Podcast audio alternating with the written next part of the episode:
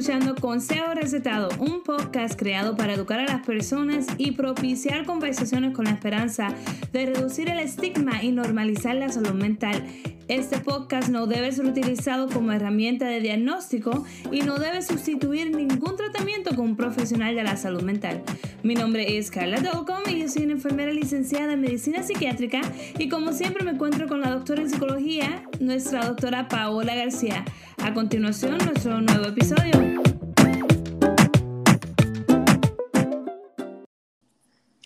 Hola, hola, buenos días, buenas tardes, buenas noches. Bienvenidos a otro episodio más de Consejo Recetado. Le habla la doctora Paola García, de que tiene un doctorado en psicología clínica. Y como siempre, me encuentro acompañada de mi co-host, la señora Carla Delcom, enfermera licenciada en medicina psiquiátrica o nurse practitioner.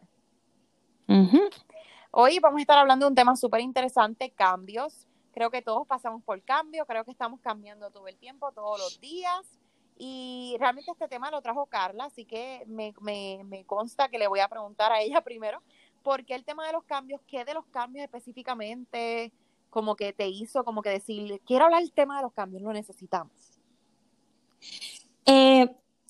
Siempre que tenemos un tema, creo que lo basamos en experiencias personales, uh-huh, o con los pacientes. Así es. O en el trabajo. Pues este es de las dos, porque o personalmente, o en las noticias, pero... Tenemos que estar de acuerdo que el 2020, 2021 ha sido un cambio definitivamente, ha sido un año de cambios, sí, definitivamente. Sí. Ha sido 2 años para los efectos ahora mismo en el 2021, ha sido 1 año y unos meses de cambio.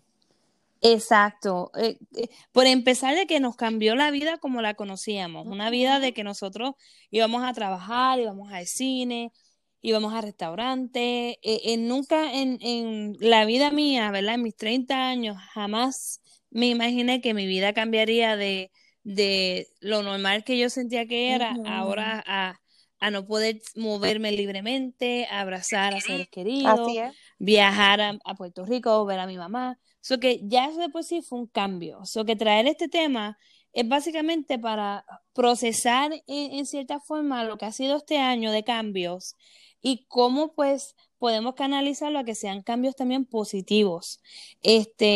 Personalmente me gusta el tema porque yo tuve un bebé esta cuarentena, uh-huh, y pues me cambió la vida, ¿verdad? De un bebé a 2 bebés. Uh-huh.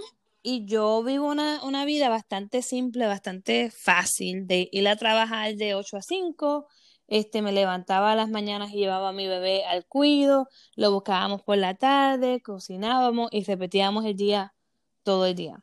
Y uno no se da cuenta que no estábamos sumergidos, por lo menos yo y mi esposo, en una rutina de trabajo. Claro. Ajá, que me vine a dar cuenta yo, que yo le dije a él, fíjate, nosotros llevamos a Ezequiel al cuido para poder ir a trabajar, para después poder pagar el cuido.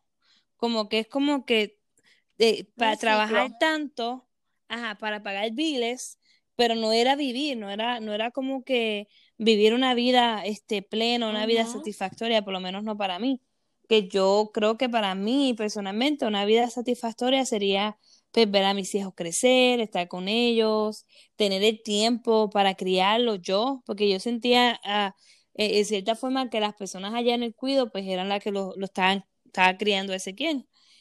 Lo que lo veían hablar y todas esas cosas. So que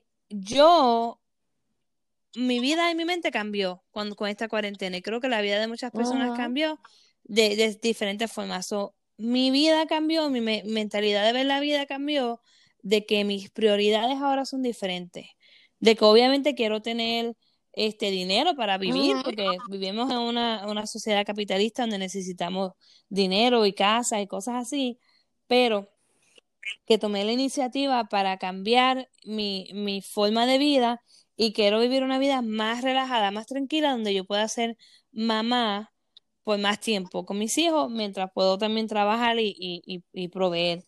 Pero también cambié mi forma de pensar de una forma de que yo creo que cuando empezó el 2020 o cuando empecé el podcast, y yo creo que ya lo he repetido varias veces, yo me sentía que era una persona como más ansiosa, era una persona más pasional, creo, las cosas que son de injusticia, especialmente injusticias raciales con lo que había pasado.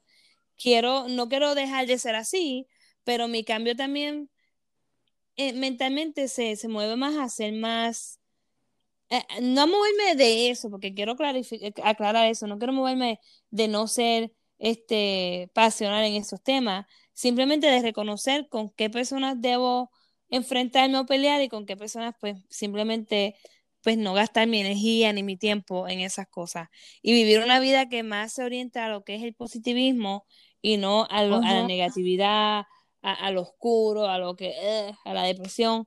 Y pues eso es lo que ha sido el cambio, ¿verdad?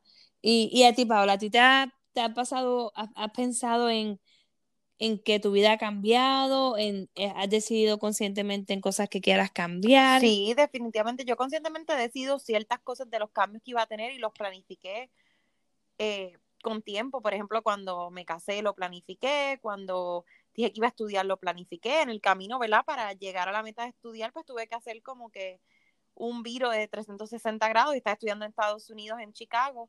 Y estaba todo súper bien, me encantaba todo, pero era demasiado caro, así que tuve que sentar, analizar y cambiar y regresar a Puerto Rico, que no era mi plan, porque ya yo me había acostumbrado a vivir sola, alejada de todo el mundo, y de momento como que, wow, tengo que volver ahora para Puerto Rico, para atrás, que es un cambio, porque ya tú no eres la persona que se crió y vivió en Puerto Rico, ya tú eres una persona con otra experiencia. Así que definitivamente eso es un cambio. También pues el cambio de madurar, es bien significativo, especialmente yo creo que yo le he comentado otras veces en los podcasts, pero lo vuelvo a repetir hoy en este tema en particular, es que también tú cambias y tus amistades cambian, y yo creo que tener amistades como adulto, no sé si hace sentido cómo lo voy a decir, pero yo lo explico así, yo creo que tener amistades como adulto es más difícil de tener amistades cuando éramos niños. Yo creo que mantener amistades como un adulto, cuando estás en tantos cambios y estás en tantas transiciones y todas tus amistades y tú y todo el mundo están en etapas diferentes de vida, con situaciones de vida bien diferentes que a veces no todo el mundo puede entender, ¿verdad? Tu situación o tú no puedes entender la situación de los demás, pues también eso es un conflicto y causa un cambio significativo para eso también. Uh-huh. Me da curiosidad porque yo siento que es más fácil. A mí yo lo veo tener la amistad. A mí se me hace más difícil, pero no sé si es porque tengo más que yogo con mis amigos, maybe. Yogo de como que son personalidades bastante diversas entre todos, por eso es que nosotros nos llamamos la mezcla, porque literalmente somos bien diferentes, y no sé si eso sea parte de eso, también es que todos nos criamos juntos, y nos veíamos constantemente, y salíamos constantemente, y ahora pues que está la más, ahora totalmente diferente, porque pues muchos de nosotros ya, 3 de nosotros ya estamos casados, uno de nosotros ya tiene un bebé, otra convive con su pareja y tiene un bebé, eso ella tiene el hijo de él, los otros están solteros, unos en relaciones de pareja, otros no tienen ningún tipo de relación de pareja, Creo que esa es la parte difícil de adulto, es planear cuando verse, dedicarse el tiempo. Sí, y poder dedicarse el tiempo y poder, porque no estamos en las mismas de que antes. Cultivar la relación. Tú podías textear todo el tiempo y decir, pues vamos a hacer esto, vamos a hablar, y podías hablar básicamente todo el día con tus amigos, ahora ya no, porque tú trabajas, un trabajo de 8 horas, 9, 10 horas, en el fin de semana a lo mejor estás cansado y no tienes el mood de hablar, y realmente antes nosotros texteábamos y hablábamos un montón, pero ahora de adulto ya tú no tienes esa misma ganas de estar hablando por teléfono tantos ratos o de estar texteando tantos ratos, así que todo. Yo lo que creo que digo que para mí es más fácil en el sentido de no tengo el estrés de que tengo que asegurarme de que ya sepa dónde estoy, de dónde o también es pues, las relaciones de amistad que tenían antes, a lo mejor eran relaciones de amistades tóxicas, las que yo tengo ahora, podemos pasar meses y meses sin llamarnos o textearnos, y en cuanto nos llamamos o nos texteamos, estamos ahí para una para la otra. Y yo creo que esa es la clave, porque por ejemplo conmigo yo adoro a todos mis amigos un montón, pero es bien diferente también, depende de la situación, porque hay unos que yo no hablo con ellos por meses y meses, como tú dices, y después hablamos cada 3, 4 meses, y hablamos 1 hora a veces, 2 horas, y we catch up, y nos decimos todo. Y tengo otras amistades que pues hablo con ellos básicamente toda la semana, y para ellos eso es importante y es algo que necesitan, algo más constante versus otros que no necesitan constante. Así que, como yo decía, eso de yoga, poder manejar esas dos diferencias, son unos cambios también que tienes que manejar. Y obviamente, pues, el otro cambio es que no todo el mundo está en las mismas etapas, o también eso lo hace difícil, porque yo me he dado cuenta que a veces es más fácil, y no es que quiero decir que no, o sea, ¿cómo lo digo? O sea, como, déjame pensarlo un momento.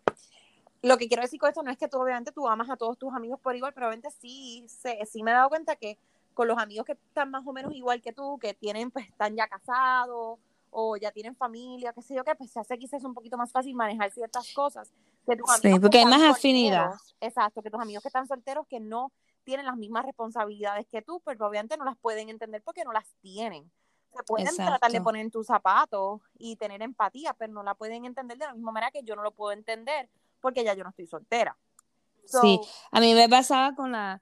amistades que no tienen hijos, o que no tenían hijos. Yo me acuerdo decirle a mi esposo, ay, Dios mío, se me hace tan difícil buscar algo de qué hablar que no sea de mis hijos, porque era bien difícil mantener la conversación con ellos. Claro. Y pues ya cuando ellos tienen hijos también, este grupo de amistades que yo tengo, que ahora ya todos tienen hijos, pues ya todo lo que hablamos, todos nosotros, es de los hijos, de los bebés. Eso que ahora sí es más fácil, eso que sí, definitivamente cuando estamos en diferentes etapas, pues es difícil mantener conversaciones o estar entretenido con la conversación porque no está esa misma afinidad. Exacto. Uno está como que, ajá. Y parte de eso también es que a veces, sabes, tú, como hablamos en el podcast de la semana anterior de la asertividad, también que a veces las personalidades son diferentes, tú también tú tienes que manejar dentro de esa misma asertividad, sabes, como que hay cosas que tú puedes decir, hay cosas que no puedes decir, hay personas que se sienten bien cómodas diciéndome o contándonos todo de su vida, y nosotras quizás somos más privadas en ciertas áreas de nuestra vida. Sí. Eso también es como que un struggle. Así que yo creo que esos cambios también los he visto mucho, y es difícil porque a veces también dentro de eso mismo de estar en etapas diferentes, también tienes, como quiera tienes la misma edad, porque yo con mis amigos todos estamos más o menos en ese mismo range de 29, 30, así que, o 28. Así que eso también es un estrogo porque a veces pues es difícil para los que no tienen pareja todavía o para los que no están en esa misma circunstancia, es difícil ver que tus amigos están obteniendo unas cosas o están en un momento que tú quisieras estar también y no puedes.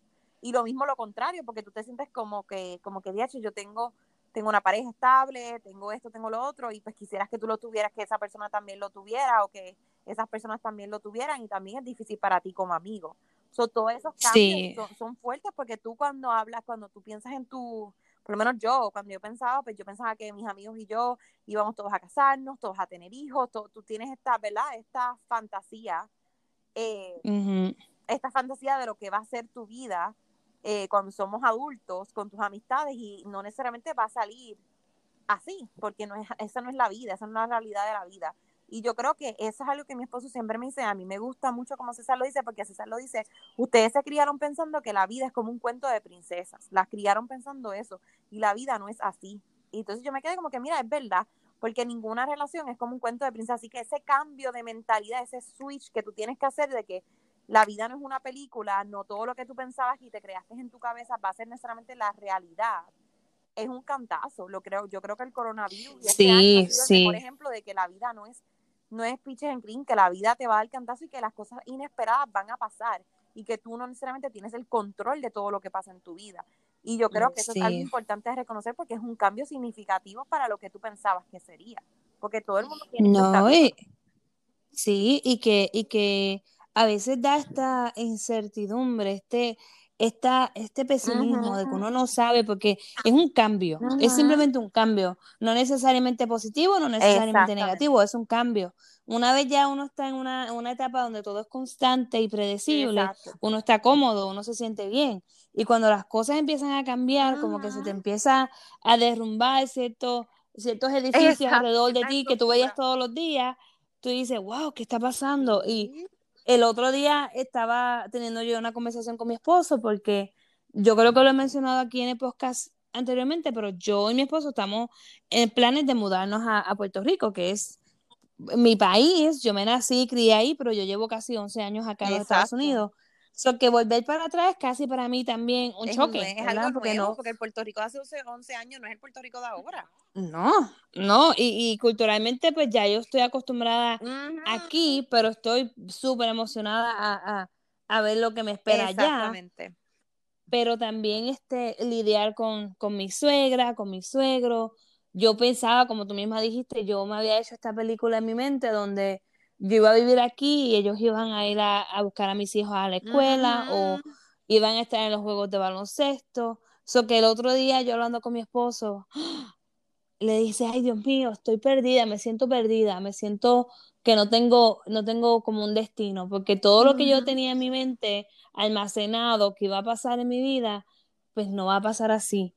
Y después de momento me llegaron estos pensamientos de que la mamá de mi esposo se va a poner viejita y va a cambiar y que en un momento la voy a ver viejita y a mi mamá la voy a ver viejita y la voy a tener que cuidar. Sí. Y como que me cayó de golpe todos esos cambios que también pueden pasar y como que sí te da esta incertidumbre porque al no saber qué va a pasar o al no saber cómo va a ser ese cambio, pues sí crea un tipo de ansiedad, sí, ¿verdad? Pero creo que esa también es una de las razones por las que traje este tema, porque no porque necesariamente hay un cambio significa que va a ser negativo. Exactamente. No significa que va a ser para mal, ¿verdad? Como tú misma dices, estás pasando este trabajo de adaptarte a lo nuevo, a los cambios, de los cambios que ustedes han tenido como dinámica en las amistades, pero a lo mejor es también adaptarse y reajustar también cómo hablarse, cómo comunicarse, cómo dedicarse ese tiempo. Y es cuestión de aprender, ¿verdad? A mí el otro día, una paciente que ella perdió a su mamá hace muchos años y por eso fue que ella empezó su ansiedad, porque ella no pudo adaptarse a después de haber perdido a su mamá, como que todavía el soldeo, yo creo que han pasado 5 años y ella no lo ha superado. Bendito. Y yo me acuerdo que hablando con ella, yo le dije, mira, yo perdí a mi mejor amiga, en el 2014, y ella me dice, ¡oh, sí! Llevan 7 años, y wow. Entonces, me dice, pero ¿y cómo? ¿Y cómo lo has hecho? Y yo le dije, bueno, pues, normal, porque ya es aprender a vivir sin esa parte de ti, ¿verdad? Aprender a adaptarse, y ya, pero has tenido otras amistades. Y yo, claro que sí, he tenido otras amistades y he tenido otras amigas que me he vuelto muy cercana. Y ella me dice, pero igual que con tu amiga. Y yo dije, no, porque ella era mi mejor amiga. Ella me conocía desde que yo era chiquita, yo la conocía a ella.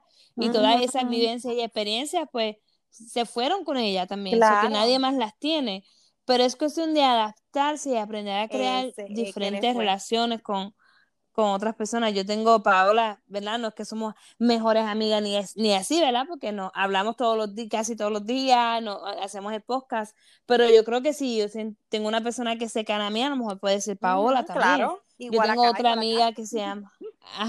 Tengo una amiga mía que se llama Valerie, que ya nos conocemos desde el 2011, desde todo el tiempo que yo llevo aquí. La bebé de ella dice que está casada con mi hijo. Oh my God, so que ya somos consuegra. Ya. Sí. Pero que es cuestión de aprender y adaptarse a esos cambios y no es necesariamente decir, "Ay, mira, pues ya me adapté a estas nuevas amistades, me adapté a estas nuevas experiencias." Pues mi experiencia con mi mejor amiga que falleció, pues no importa. Exactamente. No, porque esas son cosas que no se tienen que seguir valorando. Y eso es clave, yo creo, y eso es algo que yo siempre le digo a mis amistades, y yo creo que lo estaba hablando ahorita con mi mejor amiga, y yo le decía como que tú nunca vas a poder, tú necesitas amistades en Puerto Rico, que no sea yo, o que no sea cualquiera de los otros muchachos. Yo necesito amistades acá en Virginia, que no seas tú, o que no sean otros de los muchachos. Es importante que las tengamos cada uno en los lugares donde estamos, pero jamás se van a poder comparar o van a poder reemplazar tus mejores amigos de toda la vida o tus conexiones de toda la vida, porque es que esa relación es totalmente diferente, como Carla dice, de su mejor amiga que en paz descansa, es totalmente diferente, pero sí es importante, como Carla dice, que establezcas ese cambio, que establezcas esas relaciones, no se van a poder comparar, pero sí son necesarias y son importantes, y tú puedes tener, como yo siempre le digo a mis amigas, tú puedes tener tu mejor amiga de toda la vida y puedes tener una mejor amiga que la tienes durante que la tienes en Texas o cuando te mudaste para Texas hiciste una mejor amiga en Texas, como quien dice, y ahora te mudaste para Timbuktu y en Timbuktu tienes otra. ¿Por qué? Porque necesitas unas relaciones. Porque como yo hablaba con mi amiga, ella misma me decía, sí, porque tú necesitas como que a veces tu pareja te hastia y necesitas salir y salir con otra persona que donde puedas como que tener otro momento de relajación, porque tú puedes amar y adorar a tu pareja, pero también necesitas ese espacio para ti como mujer de poder compartir con otras mujeres o compartir con otros de tus amigos, etcétera, etcétera. Lo mismo tu pareja, así que eso es importante tenerlo en los lugares que tú vayas. No, y mira qué tan significativo es eso. Tú hablando de eso, me acordé, yo tengo mi mejor amiga, Alexandra, pero casi no la pienso ni como mejor amiga porque ya vivimos juntas, era mi roommate, y ella literalmente y yo nos mudamos juntas acá. O sea, que ella no es ni mi amiga ya, ella es como mi hermana básicamente. So que sí, uno es capaz de desarrollar esas amistades súper significativas de las personas y a través de esos cambios. Exacto. Y una de las cosas que a mí me gusta compararlo a veces, yo fui vegana por un año completo, que yo no comía carne ni nada que era derivado de carne. Ajá. Hay personas que a veces lo que hacen es que sustituyen la carne con algo que parece carne. Uh-huh. Y cuando lo prueban, no les gusta porque no sabe a carne. No igual que la leche. No vas a ver la carne. Tú te comes tu conflé con tu leche de vaca normal y sabe igual normal. Exacto. Cuando tú te tratas de comer tu conflé con leche de almendra, no vas a ver igual, aunque parezca leche. Ni el tofu, ¿verdad?, que parece chicken nugget, sabe a chicken nugget. Sabe un poquito, tú puedes decir, me sabe un poquito a pollo, pero no es pollo. Sigue siendo no pollo. So que la analogía que traigo con esto es, cuando yo estaba vegana, yo no traté de sustituir nada. Yo aprendí que mi veganismo era, yo no voy a comer animales, o si yo no voy a comer animales, ¿para qué yo quiero comerme algo que parezca un animal, o que parezca un chicken nugget, como tú dijiste? So yo aprendí a comer mi arroz con mis habichuelas, con mis vegetales. Exacto. Y eso, así era como se veía mi plato. So que cuando uno se está adaptando a los cambios, no puedes tú haber perdido una relación o haber perdido una amistad y tratar de sustituirlo con esta otra amistad y que se parezca y que sea la misma. No, porque es completamente diferente. Igual que con los trabajos, igual que con las amistades. Igual que las relaciones de pareja. Yo creo que el ejemplo cuando tuvimos a Carlos Gabriel, que todo el mundo pues ya por esa época saben que él fue mi expareja. O sea, nosotros lo dijimos en el podcast, no porque yo estaba... O sea, cuando César llegó a mi vida, llegó unos meses después que yo me había dejado de Carlos Gabriel, y eso no quiere decir que yo sustituí, o sea, muchas veces yo tenía ese mismo miedo, yo no quiero sustituir una relación por otra, yo estaba consciente de que eso no se puede hacer, de que yo no puedo sustituir una relación por otra. Esta relación es una relación de pareja, esa es la similitud, pero va a ser diferente a la que tenía, y esa es la idea. O sea, los cambios tú, como la dice, los tienes que adaptar a la circunstancia que es, porque tú no quieres ir para atrás, tú quieres ir para adelante, y el cambio te impulsa, ¿verdad? Por más que uno, la mayoría del tiempo, ¿verdad?, esperando que sea algo positivo, o aunque sea negativo, te impulsan a cambiar algo, te impulsan hacia el frente, no se supone que te eches para atrás. Te impulsan hacia el frente a menos que los crees, porque ahí te quedas estoqueado y te quedas, y vas en reversa a todo milla por hora. A todo milla por hora, eso fue medio disparate. Pero mira, como yo siempre traigo tips, ¿verdad?, que yo siempre encuentro. Tips. Así que cuéntanos, Carla, ¿cuál es tu corner? Yo tengo 5 estrategias de cómo te puedes ayudar a adaptarte al cambio, con dignidad y con gracia. Porque uno tiene que aceptar las cosas como vienen y siempre tratar de ver el vaso medio lleno. Así mismo es. Porque a veces uno con la negatividad, y yo creo que ya he hablado mucho de este señor antes, últimamente, que se llama Sadhguru, que está en YouTube, que él es un yogi, que él es de la India, y es un hombre bien, bien sabio. Uh-huh.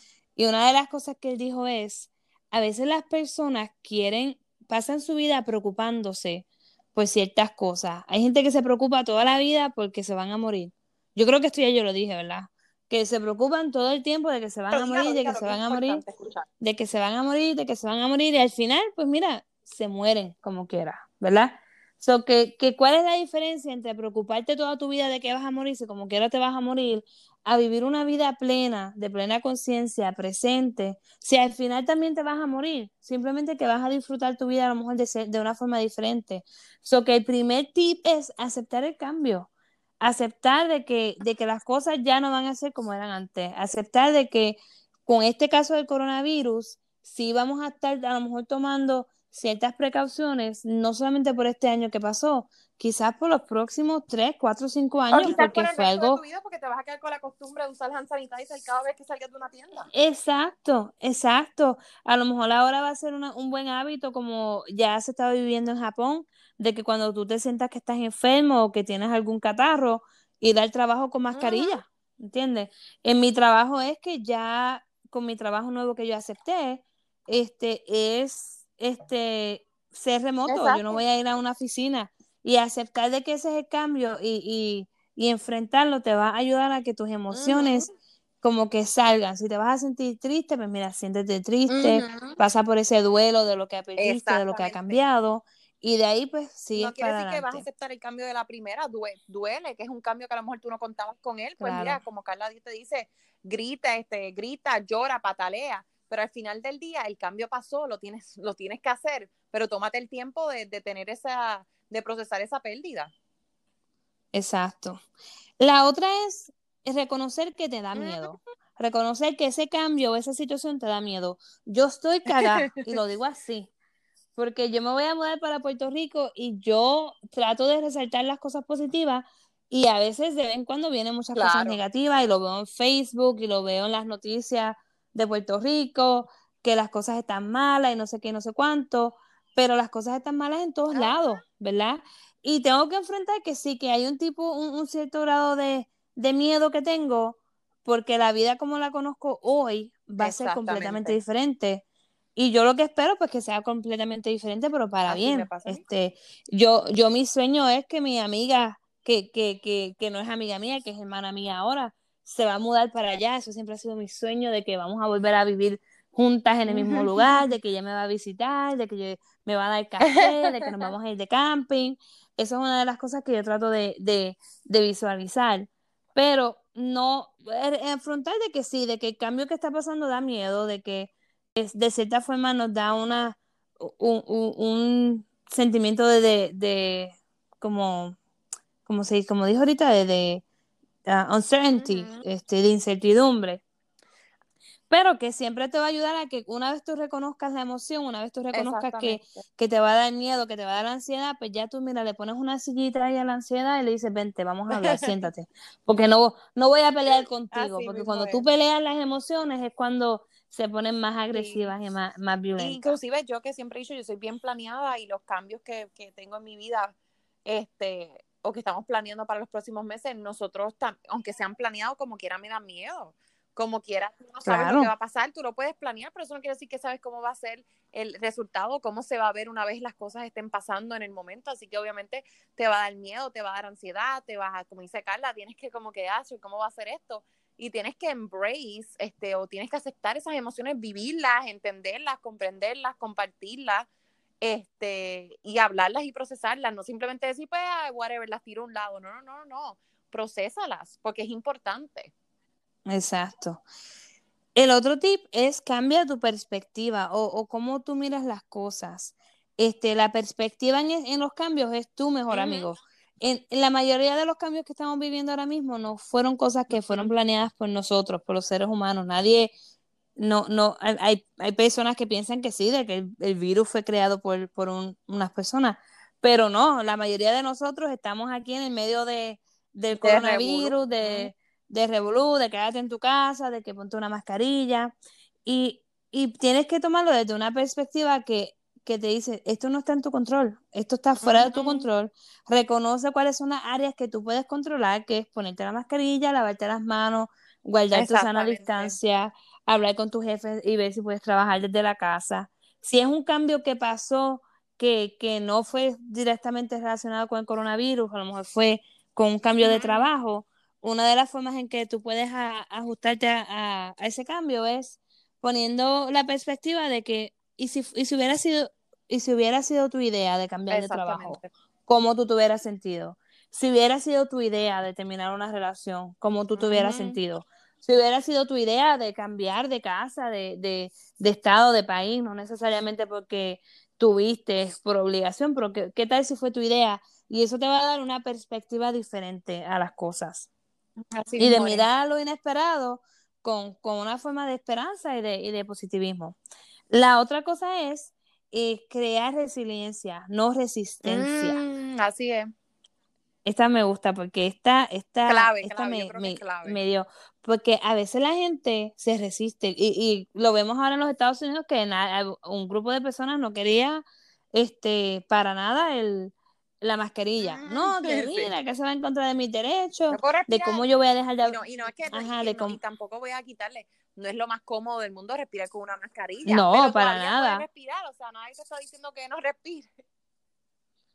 Ajá, pero que al no crear la resiliencia, de no ponerse la bendita mascarilla, de adaptarse al cambio, eso se sabe cuando van a salir estudios en los años que siguen, de que esas personas que no se pusieron las mascarillas, pues crearon una resistencia, que lo que hicieron el cambio, o lo que pasó con el coronavirus, pues se salió de control, se desproporcionó.